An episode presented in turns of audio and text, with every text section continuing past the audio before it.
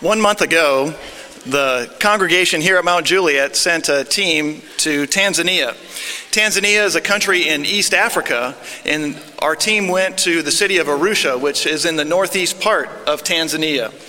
Here's the team that you sent, and we call this uh, Safari for Souls. And it was uh, an amazing time. We want to share some Bible verses and some experiences that we had. Romans 1:16 says, "For I am not ashamed of the gospel of Christ, for it is the power of God to salvation for everyone who believes." I'm so grateful that our Mount Juliet family is not ashamed of the gospel and cares so much about souls. 1 Corinthians 1:18 For the message of the cross is foolishness to those who are perishing, but to us who are being saved it is the power of God. On the campaign, not all accepted the gift of salvation, but there were many, many that were hungry and thirsty for God's word, and they clung to the truth. And we got to experience that. In Acts 2:47, after reading this and seeing all the people becoming Christians every day, we were, we were thinking, we are, we are living this as we're here in Tanzania. Acts 2.47 says, praising God and having favor with all the people, and the Lord added to the church daily those who are being saved. The Safari for Souls was purely evangelistic, so we conducted Bible studies. And these pictures were taken one afternoon after lunch as we were waiting to go back out. There were five group Bible studies before we left to do more Bible studies. And it was amazing to see, and actually, as we were conducting, we had to take a break for some baptisms. The people in Tanzania were very receptive to the Bible studies, they, they wanted to study God's Word. They had great attention spans, and they were, after studying for an hour or more, you didn't feel like you were inconveniencing them. They wanted to study even more. Most of the Bible studies were where people lived. And I would say that we were in their homes, but it, I wouldn't really call it a home. They, would have uh, rooms kind of around like a courtyard type area. And in that area is where they would cook using charcoal. And there might be like chickens running around or, or rabbits in, in, one of the cases of my uh, Bible study. We're so grateful that 65 souls were added to the kingdom in Tanzania. And during the Bible studies, we, we had a plan. We had a very specific plan for our lessons, lessons one through five. Lesson one was on the prodigal son and how we all fall short of God's glory. Two was on the Bible and the importance of God's word. And lesson three was on love and obedience and how we show our love to Christ. Lesson four was the gospel and the plan of salvation. After one Bible study I was in, after lesson three, talking about love and obedience, the group had one question for me. They said, We love God and we want to obey His commands. How, how do we know what His commands are? I just about jumped out of my chair, and I was so thankful to be able to hand them Bibles and then tell them we'd be back to study more. And I, I did give them an answer. And the following study shared the gospel and three wanted to become Christians. So we have Elizabeth, Juma, and Ruth became Christians out of that study. It was such a, a, thrill. It was so fun to study with people who were receptive to God's word. It was powerful to live that out. And we'd like to say thank you. So many of you donated, and you did send us to Tanzania, and some of you personally donated for Bibles and it was so wonderful to be able to hand them out. And most people do not have a Bible. The lady on the left, Mary, Lacey gave her a Bible, and she was over, so overcome with joy that she was crying when she received her Bible. David Shannon gave the young man on the right a Bible. His name is David also, and David is the one that literally hugged and kissed his Bible. They're so grateful for the Bible, and thank you for donating and sending us so we could give Bibles to them. They are hungry and thirsty for God's Word. This is Jennifer. She's rejoicing after becoming a Christian, and she's hugging Margaret McPeak. And you can see how happy she is. And she's so grateful that she invited her neighbor Jackson to study the Bible. And Jackson is here on the left. He studied with Tyler, and he became a Christian. And not only that, but Jennifer invited her parents, and her, Jennifer's parents came and studied, and they became Christians. So it continues on and on. Jennifer was so grateful that even though she makes very little money and at a great sacrifice to herself, bought a gift for Margaret of that beautiful dress.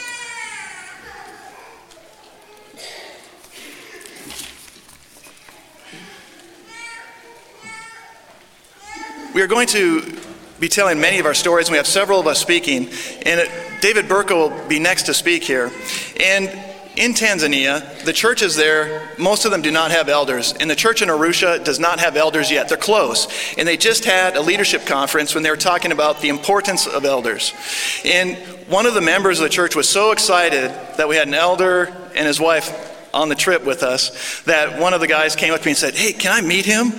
I was like, yeah, I'm not like his agent. Let's go. Let's go. Let's go talk to him. And the life expectancy is fairly short in Tanzania, and they're not used to seeing gray hair. It's, it's a little bit uncommon. And so they, they were so excited, and, and David Burka did such a, a wonderful job. And here is a, a, new Christians class on Sunday morning that David taught. And David also uh, led singing. And one, one thing, you know, I, I felt like, oh, we're, we're running him ragged. But uh, David told me, he said, I want God to use me up. And so I, I, pray that all of us would have that attitude where we want God to use us up in His service. They had an affectionate name for uh, uh, David, uh, Babu, which means grandfather in Swahili. So I'd like to call uh, Babu up now.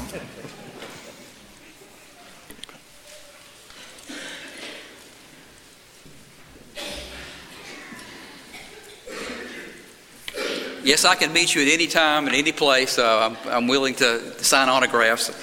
The, the Babu, I'm the Babu in Africa. Uh, we really need to thank Daniel Nordstrom for his leadership on this trip. This trip would not have happened without his leadership. Uh, it, it was amazing to see him in action. I went to Tanzania to do a little church work and to go on a safari. What I did not count on was that it would touch my heart and forever changed the way I view the gospel. To see the good news fall on eager ears was amazing. God was allowing us to be His hands and His feet in a very dark place in the world. The people were so excited to hear our message. It was like being plucked up and placed in the first century church. That's what it was really like. The people were so eager. I knew I was not in America when, after my first Bible study, a lady bowed down to me to thank me for having a Bible study with her. I said, Oh, don't do that. Get up. We're all one in Christ. My first Bible study. It would be impossible for all 10 of us or all 11 of us to tell our stories. We'd be here all evening, and I know we don't want that. But let me just share, just to give you a little glimpse into some of the Bible studies that, that I was a part of and into my little world. It starts off with three ladies Andrea, Jackie, and Catherine. And before that, it starts off with a breakfast table. As we had breakfast that first morning at a pretty nice restaurant, we were getting ready to leave, and Sid Altman, a man that had been there for 18 or 19 times over and over, said, Do not leave one scrap on that breakfast plate. You take that and put it in a little paper bag and carry that with you today. God will use that to open doors. And I'm telling you, I'm here to tell you today that a lady was baptized because of that. I took my scrap of, of, of my basket, my little bag, and took it out and met a lady named Andrea. And I gave that to her, and she lived in a very, very tiny place. Chickens running around. She had a, a, a young baby. It's very, very small room. But I gave her that food, and she thought that was the greatest blessing that she had ever had. And we went in and had a Bible study with her. And after the Bible study, we said, Can we come back tomorrow? She said, Oh, yes, please come back. So the next day we go back and we're sitting outside her little place. It was so small we couldn't all get in there. Sitting on a dusty road with chickens running around. She had a baby to her breast, little children running around, busy people walking up and down the sidewalk. And we start having a Bible study right there. About midway through the Bible study, a young lady came by. She was very well dressed. She was almost regal in appearance. And she started speaking Swahili to my translator in a very tense tone. I could tell it wasn't just a friendly conversation, they were really having some back and forth. And I said to my translator, What is she talking? What is she saying? And she said, and the translator said, She is telling the person you're studying with, do not believe that white man. He's here to deceive you. Do not believe the white man. I thought, oh, I've never been in a situation quite like that. I said, ask her if she would like to study the Bible.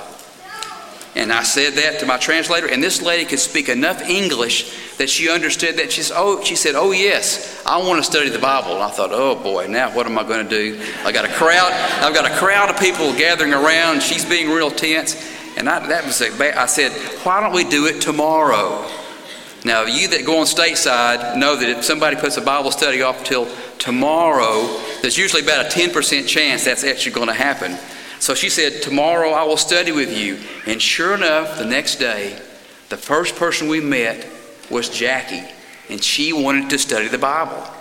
So we took her back to the, to the church building and had a two or three hour Bible study with her. And through many tears, she told us about her, her troubled past, about an abusive relationship, about being separated from her children. But she at the end of the Bible study, she said, I need to obey the gospel. And we baptized that young lady that day. There's a picture of her right there, Jackie. And from that moment on, through the rest of the, the mission, the, our mission trip, she was right by our side. We'd go on a Bible study, she would want to go with us. If we had to, ha- we were talking and the, and the person couldn't understand the text, she was there to straighten that out. She was really instrumental in helping us meet other people. We went to her home had a Bible study with a lady named Catherine, who was her next door neighbor. And Catherine was baptized. And then we had a Bible study with Jackie's sister and her fiance. And he wanted to be baptized, but we ran out of time. At four o'clock on the last day that we were there, he wanted to be baptized, but we had to leave. Oh, brethren, if we'd had one more week, we could have done so much more. It was amazing. The gospel was spreading like wildfire over there. People wanted to know. They were eager to hear the gospel. It was an amazing, amazing trip. The lady that we took the, the food to after many, many mornings of a breakfast meal and many, many Bible studies, the Sunday after we left, she was baptized into Christ as well. An amazing story.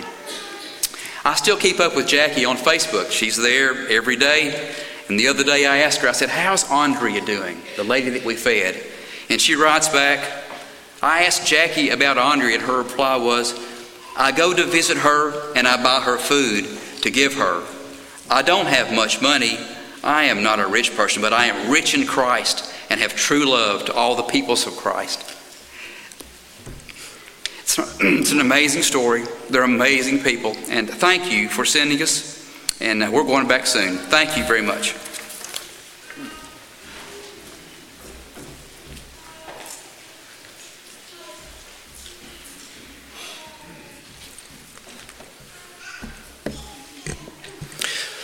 So I was asked to uh, speak about our personal growth, or my personal growth, uh, while we were on this trip. Um, on the, the first day that we were there, um, I was walking with my translator down a set of railroad tracks. You can see it in one of the pictures.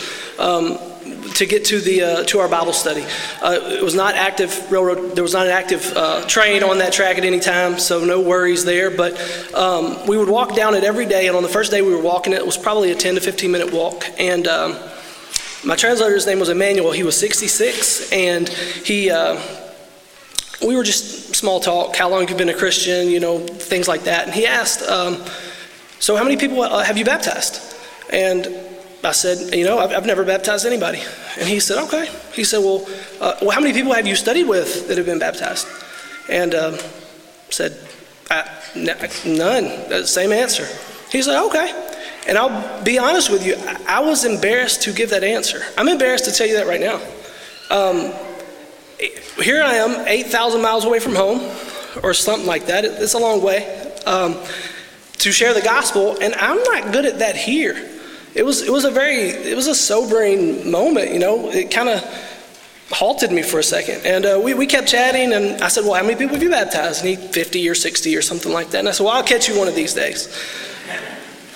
We, uh, we kept walking. We got to our study, and uh, you would walk into to a Bible study, and uh, there might be a, a, Muslim lady, a Catholic, and a Pentecostal. And I know that sounds like the start of a bad joke, but that's what those are the studies that we had on a daily basis. Everybody was there. Uh, it would be maybe one person, but a lot of times it was a group of people, and people would be coming in and out throughout the study. So. Um, we weren't sure what questions we were going to get. Um, when you've got people like that, you've got a diverse background. Uh, they've heard a lot of different things, they've been taught a lot of different things. Uh, some don't believe in Jesus, some do. Uh, and what, we, what I realized was you had to be really, really prepared for the questions that you were going to get. And I noticed that uh, every day, in the morning at breakfast, on the ride home, back to the school that we were staying with, uh, that we were staying at at night, uh, you could hear conversations being had, people asking about, you know, where can I find that verse? Everybody wanted to be more prepared for their study the next day, um, because um, we our desire to grow in the Word just continued to increase. I feel like every day that we were there. Um, and uh, it was really cool to see that. We had uh, Mr. David Shannon there, uh, our uh, minister, we had an elder there, uh, and to be able to pick their brains and to, uh, to try to put things together because we wanted to, to be as effective as we could possibly be while we were there. Um, my wife Lacey was on the trip, and there was a picture of a lady that she had studied with. Her name was Mary, that had cried when she got the Bible. And um, Lacey had studied with her four times, I think, and at the end of the fourth study, she said, uh, What do you think you need to do? And she said, I need to be baptized. And so let's go do it. And she said, Well, I'm not ready. Okay, well, I'll come back tomorrow. Did that for a couple of days, and I think at the end of like the sixth day, she said, What do you think you need to do? Well, I need to be baptized. Okay, well, let's go do it. I'm not ready. And she said, Well, well tell me about that. Why are you not ready? Uh, and she kind of dug in a little bit and said, um, the school that it was either her daughter or granddaughter, I think it was her granddaughter. The school that my granddaughter goes to, um, the church that I attend, it's close by to the church that you guys are at, and they pay for her school. And if I get baptized and join uh, your church, they will quit paying for my, my daughter's school. And Lacey told me that she looked at her translator and said, didn't, she didn't say anything. She looked at her, and her translator said, You got to tell her. So they went to uh, 2 Thessalonians, uh, chapter 1, verse 5 through 9, that it talks about uh, we're, we're going to suffer on this earth. You will suffer for the kingdom. And uh, we will get relief, but the ones who do not obey the gospel, uh, verse 9 says, uh, there will be eternal destruction. And Mary, that day, went and obeyed the gospel and was added into Christ and is our sister in Christ. Um, the, uh, the main takeaways for me from this trip, um, it really did increase my desire to want to know God's Word better. Uh, the better that we know it, the better that I know it, the more effectively I can share it. Um, and it increased my belief and faith that God's Word is powerful and it, that it is convicting. Uh, we saw over and over how powerful God's Word was. Uh, there was no need to sugarcoat it or make it fancy or add to it. Um, all we had to do was be willing to share it, uh, be able to share it, and uh, God uh, would people were convicted and, and, they chose to follow God uh, simply through his through the, the teaching that the Bible gives us and through His Word. Uh, I look like Mr. Burke said. I look forward to going back again. Uh, it was an awesome trip. Thank you.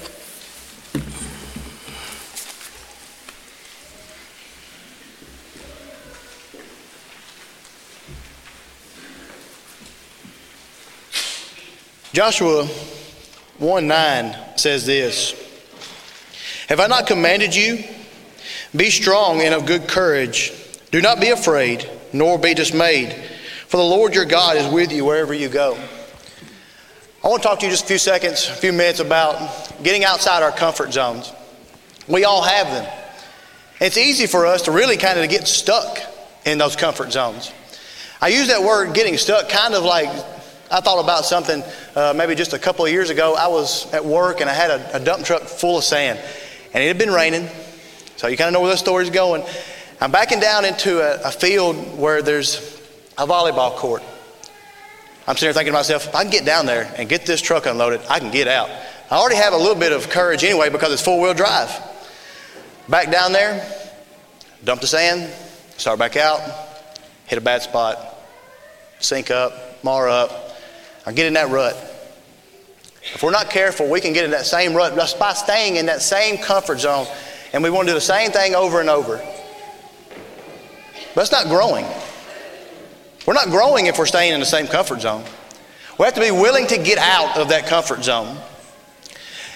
In order for me to go to Africa, I had to leap through a bunch of comfort zones. This plane right here was probably the biggest one. In order for me to go over there, I had to fly 18 to 20 hours on a plane, and I had never been on a plane before. People in Africa still couldn't believe that. They were like, American has never been on an airplane before? Like, that's me. And just thinking about, if somebody would have told me four or five years ago, they said, in four or five years, you're going to be getting on a plane, you're going to fly 18 to 20 hours across the world to teach people about Jesus. At that point right there, I probably would already been laughing. Not really just because of disrespect, just because it had been my reaction. But then they'd have said, You're going to spend two weeks of vacation to do so. You're going to teach these people that don't speak the same language, totally different culture, and you're going to miss opening day of muzzleloader deer season here in Tennessee. At that point right there, I probably would have been walking out like, that person is crazy. There's no way I'm going to miss that. But I did. And I couldn't be more thankful for the opportunity to be able to do it. Now you have to be thinking, well, there's some reason how I got out of that. How did I get out of that comfort zone of, of doing those things that I was doing before and, and going on a plane and flying all the way across the world? Prayer. Are we praying that we want to be a better servant for God every day? Is it something that's in our prayer? Do we pray to, to God for Him to use us as the tool? I hope that we do. I started to do that more and more. And when we get that opportunity to be able to step outside that comfort zone, we have to be willing to do it. We're going to get the opportunities, we're going to get chances that we've been praying for. But then at that point, we still have to step out. On this next slide, I'm going to share a verse with you that we're all really familiar with. In Romans 8 and 28, it says, and we know that all things work together for those who love God, to those who are the called according to his purpose. I don't know how many of you might know this story, but on the second day, me and Heather and our translator, Heather, was walking back, and a little boy comes up and grabs me by the hand. And we're walking down this little dirt road, and I'm telling you, I can't describe how fast these bees got on me. It wasn't like a swarm where they're, they're, like, okay, get ready, they're about to get you. It was like all of a sudden you snap your fingers, they were on me, and I am running. I'm trying to get out of there as fast as I can. And at the end of that day, I swelled up pretty bad. And at the end of that day, I knew that the next day I was not going to be able to go into people's houses because my face was that distorted. It looked like I had gone 15 rounds with Rocky Balboa. I mean, it was, it was bad. My eye was swelled shut. It was just one of those things. But the very next, the very next day, I wasn't going to stay at the school. I was going to church. I could be something. I could be an encouragement to the, to the group that was going out or whatever it may be. I was going to be a part of it. And it just happened to be that, that afternoon, right after lunch, this group of young men showed up. And uh, I'm not sure, but I kind of became like a little legend there for a couple of days. There were several people that were talking to the groups that were going out, and they were like, hey, did that guy in that blue shirt that got stung by those bees, did he die yesterday? That was way out, and then the closer you got to town, I was, I was still alive, but I had just gone to the hospital. But anyway, you know, these, this group of people right here had talked to them. They told them that they were at the church building, so they came. And I got to study with them. And three out of this group right here obeyed the gospel. And just to think about, they knew where that church building was. They lived there. They know where it's at. Did they feel comfortable about walking up there? They may not have before, but that day right there, they did. The next slide right here shows another gentleman that when we were doing the, the study with the younger guys, he showed up. And he was the one that was part of the group that Margaret was studying with. That he kind of sat over to the side and just was just kind of listening. And he was interested in wanting to come to the church building the next day, so he came to the church building that day. And he sat down, and we started studying with him. And he obeyed the gospel. And he came there every day afterwards to study the, the gospel and to learn more. And just to think about their hearts are so genuine there. and they're so eager to meet us.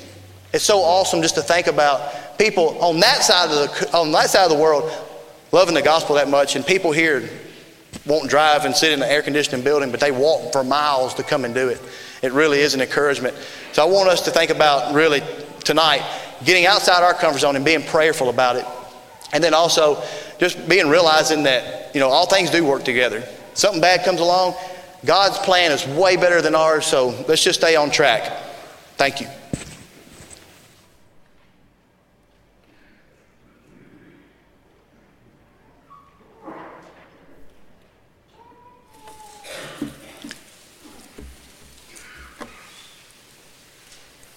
The opening lines of a video that Cy Stafford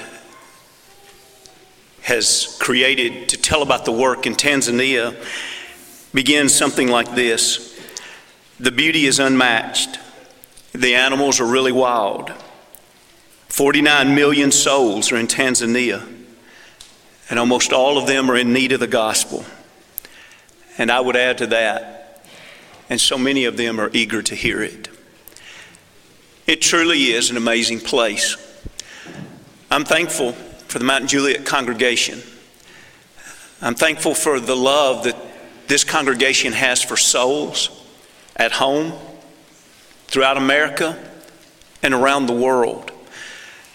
Several years ago, when we considered coming to Mount Juliet, one of the things that intrigued us the most was the love for souls that the eldership of this congregation had then, and that has not wavered.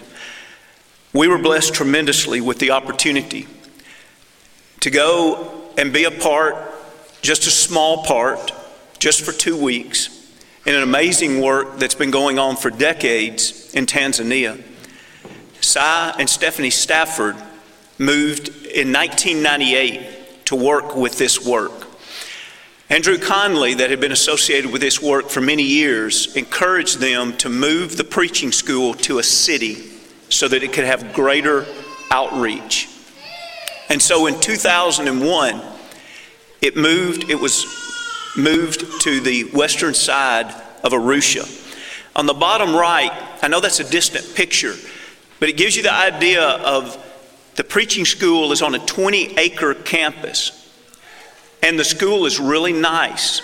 Now, I don't mean exactly nice maybe by, by our standards here in America, but at the same time, it really is uh, neat, clean, new. Uh, you see a picture there on the top left of one of the classrooms. Uh, the dining area is nice, the kitchen is nice. There are two dormitories that will house about 48 students. There's 26 men there presently. It is an intensive two year study in Bible uh, to prepare men to preach. Uh, there are many graduates now uh, working throughout Tanzania, Kenya, Uganda, and other countries in that area. On the top right side of this screen, you see a picture of a group of men gathered around a tree. These are the 26 students that were in the school, but the school made a provision to allow them to come out and work in our campaign that we were a part of for these two weeks. And so occasionally at lunch, they would gather as a class and they would have some quick instruction as the class that they were doing practical work in, of course, was evangelism class. And so the teacher of the evangelism class would meet with them, and it really was a blessing. As already has been mentioned, we stayed there at night. That was our lodging, and it was very comfortable. Very comfortable beds, warm showers. Uh, you just couldn't ask uh, for much more. One of the great uh, transitions that they are in the midst of doing right now is that they are seeking to make this school over the next three to five year period of time self sustaining. On this next slide, we see a picture of the gardens that you see the drip irrigation, the buckets on the end. Uh, they are able, through this drip irrigation, to raise beautiful gardens that can provide much of the vegetation or vegetables that they need to feed the students. Also, on the next screen, you see their uh, new industry, if you will, and it's their chickens. They raise chickens uh, for meat, but they also are raising these chickens for eggs. Now, something kind of unusual to us in Tanzania, because their chickens do not receive the proper nutrition, they're what we call the, the yolks or the yellows are not yellow in the eggs. These chickens are some of the few chickens in all of Tanzania that their yolks are really yellow.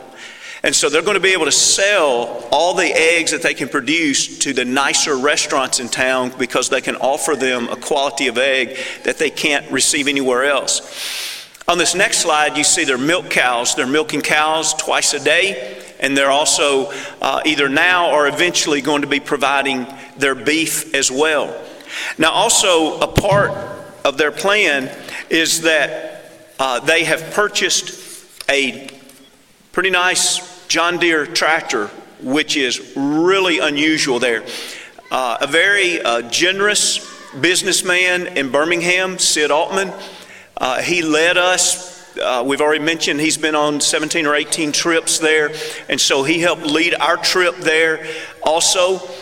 And his work right now with this work is to help them become self sustaining. And so, because of his generosity, uh, they're able now to have a tractor which is really unusual. They're in the process of trying to lease anywhere between two and 400 acres of land.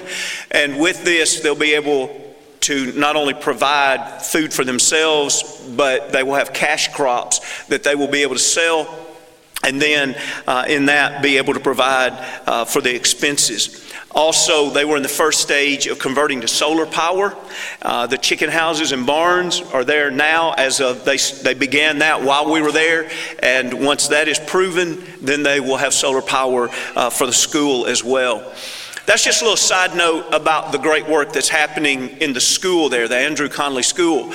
But our mission, uh, which we enjoy staying there and learning of that, but our mission was to work with this congregation here, the Arusha Church of Christ. It's a congregation of about 120 people, and it is a strong, healthy, vibrant congregation.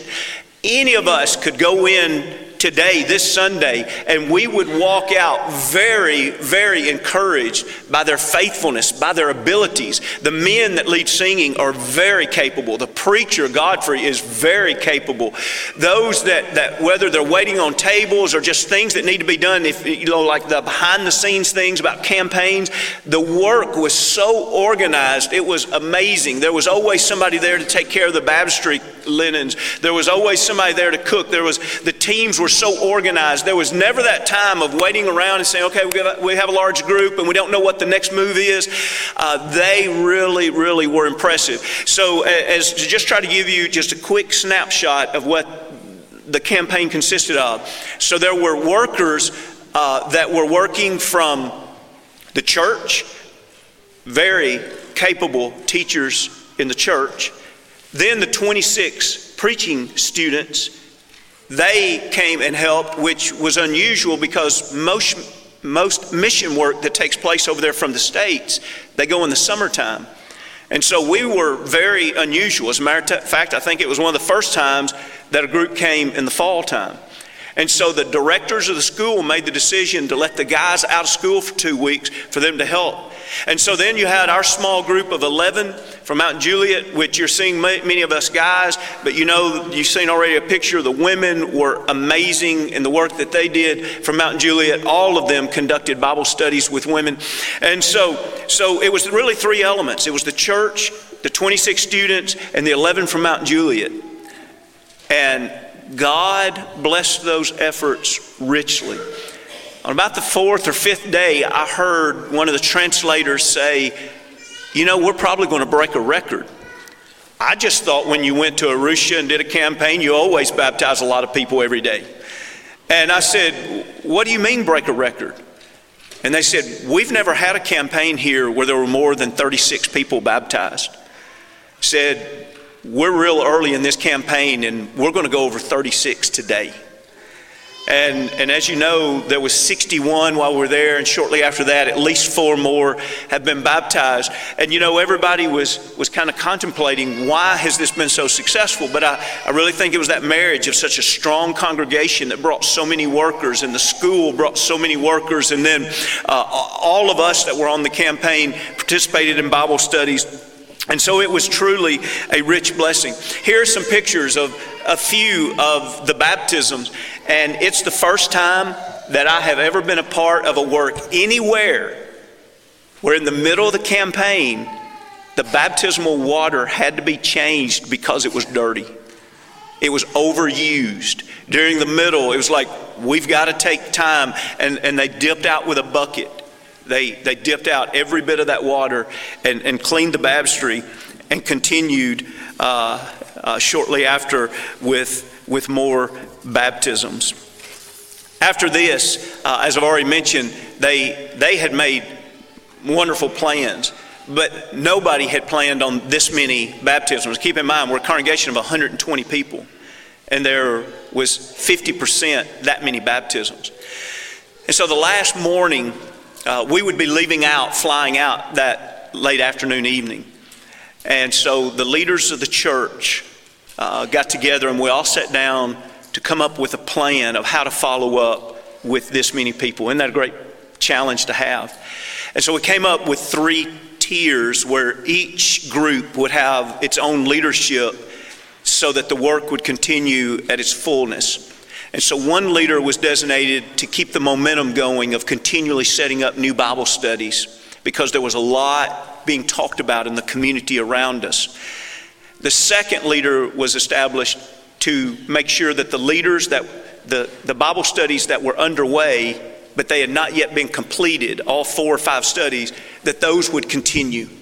And then there was another leader put in place, and there's actually Godfrey, the preacher, the one on the far right. He was going to be the leader that is taking care of working with the 65 that have been baptized to make sure that they have 52 lessons of new convert studies. Now, how awesome is that? The money that you gave for Bibles, we bought all those Bibles, and we've already talked about what that meant to them. We had some left over. When we were in this meeting, they said, How are we going to pay to run off these lessons 65 times? It'll cost somewhere in the neighborhood of $400. And looked at Burka and looking over at Daniel, and everybody agreed, said, We've got that extra money. We, we can help provide the teaching material for these new Christians. And that's because of you your generosity.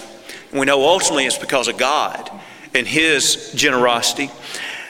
And so it was really amazing to leave this campaign and realize that the work was in such good hands and that it was going to continue in such a wonderful way. So, what can we do? I want to encourage you to continue praying for the church in Arusha. I want to encourage you to continue to pray specifically for those 65 new converts. I want to encourage you to just be aware of the fact that perhaps we were a blessing and an encouragement to them. But I think that you need to know that they were just as much a blessing and encouragement to us. There are faithful godly children of God all around this world. There are faithful, dedicated churches that belong to the Lord all around this world. And it was so good to be there in Tanzania and see that.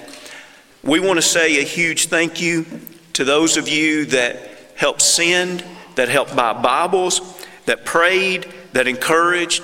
Again, we want to say a huge thank you to Daniel Nordstrom a lot of hours that he put into this work. We want to say thank you to David and Melissa Burka. Uh, he serving as an elder was such a rich blessing to have on this trip, not only for the souls there in Tanzania, but also for all of us. And I want to close by just reading a scripture, and, and I think we can do this and, and like get out on time. So, how's that for a mission report night? And and but as we read this, I just want to tell you why I thought about this passage. I realize that most of us in this room have not been to Tanzania. So, how should you feel? How should you feel about a good report about people that you've never met? You've only heard about them. When I thought about that, and, and I was trying to think, what scripture applies to that kind of setting? And I immediately thought of Colossians because, as far as we know, Paul did not establish a church in Colossae. And when he wrote the letter of Colossians, he had not yet even visited it, as far as we know. And so here he's writing to them and he's saying things to them only because he's heard good things. And so as you hear this, I just want to ask you as we close tonight do you have a heart like Paul's? A heart that truly cares for souls, even though you haven't met them, you've heard the good things about them. And so let's read this, let's think about this, and then we'll extend an invitation. Verse 3 Paul says about people that he's never met, the, the best we know. He says, We give thanks to the God and Father of our Lord Jesus Christ, praying always for you. I hope that this week there will be hundreds of people that will pray uh, for the new converts and for the church there in Arusha. Since we heard of your faith in Christ Jesus and of your love for the saints, we're telling you tonight, they have a great faith in Christ Jesus, and they have a great love for the children of God and for the saints because of the hope which is laid up for you in heaven, of which you heard before in the Word and the truth and the gospel. They have that hope because the same source that we have that hope, the Word, the truth of the gospel, has been obeyed by them, which has come to you as it has also in all the world and is bringing forth fruit. I love that phrase. The gospel was preached sometime in your life and you obeyed it and it brought forth fruit. The gospel was preached around the world and they accepted it and obeyed it and it brought forth fruit. Have you contemplated lately the power of the gospel?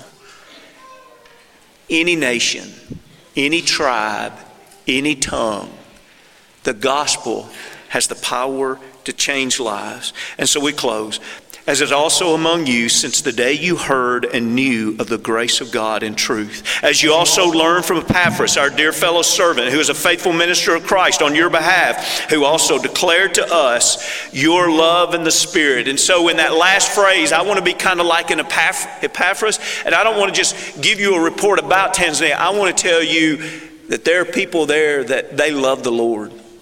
Their love in the Spirit is genuine. But what about that same gospel and its power tonight here? If you're not a child of God, would you surrender your life to the truth, the word, the gospel? Would you become a Christian tonight and let the fruit of the gospel take fruit in your life? Tonight, is there anything we can do to help you move closer to God? If you're ready to be baptized into Christ or if you're ready to be restored, if we can help you come as we stand as we sing.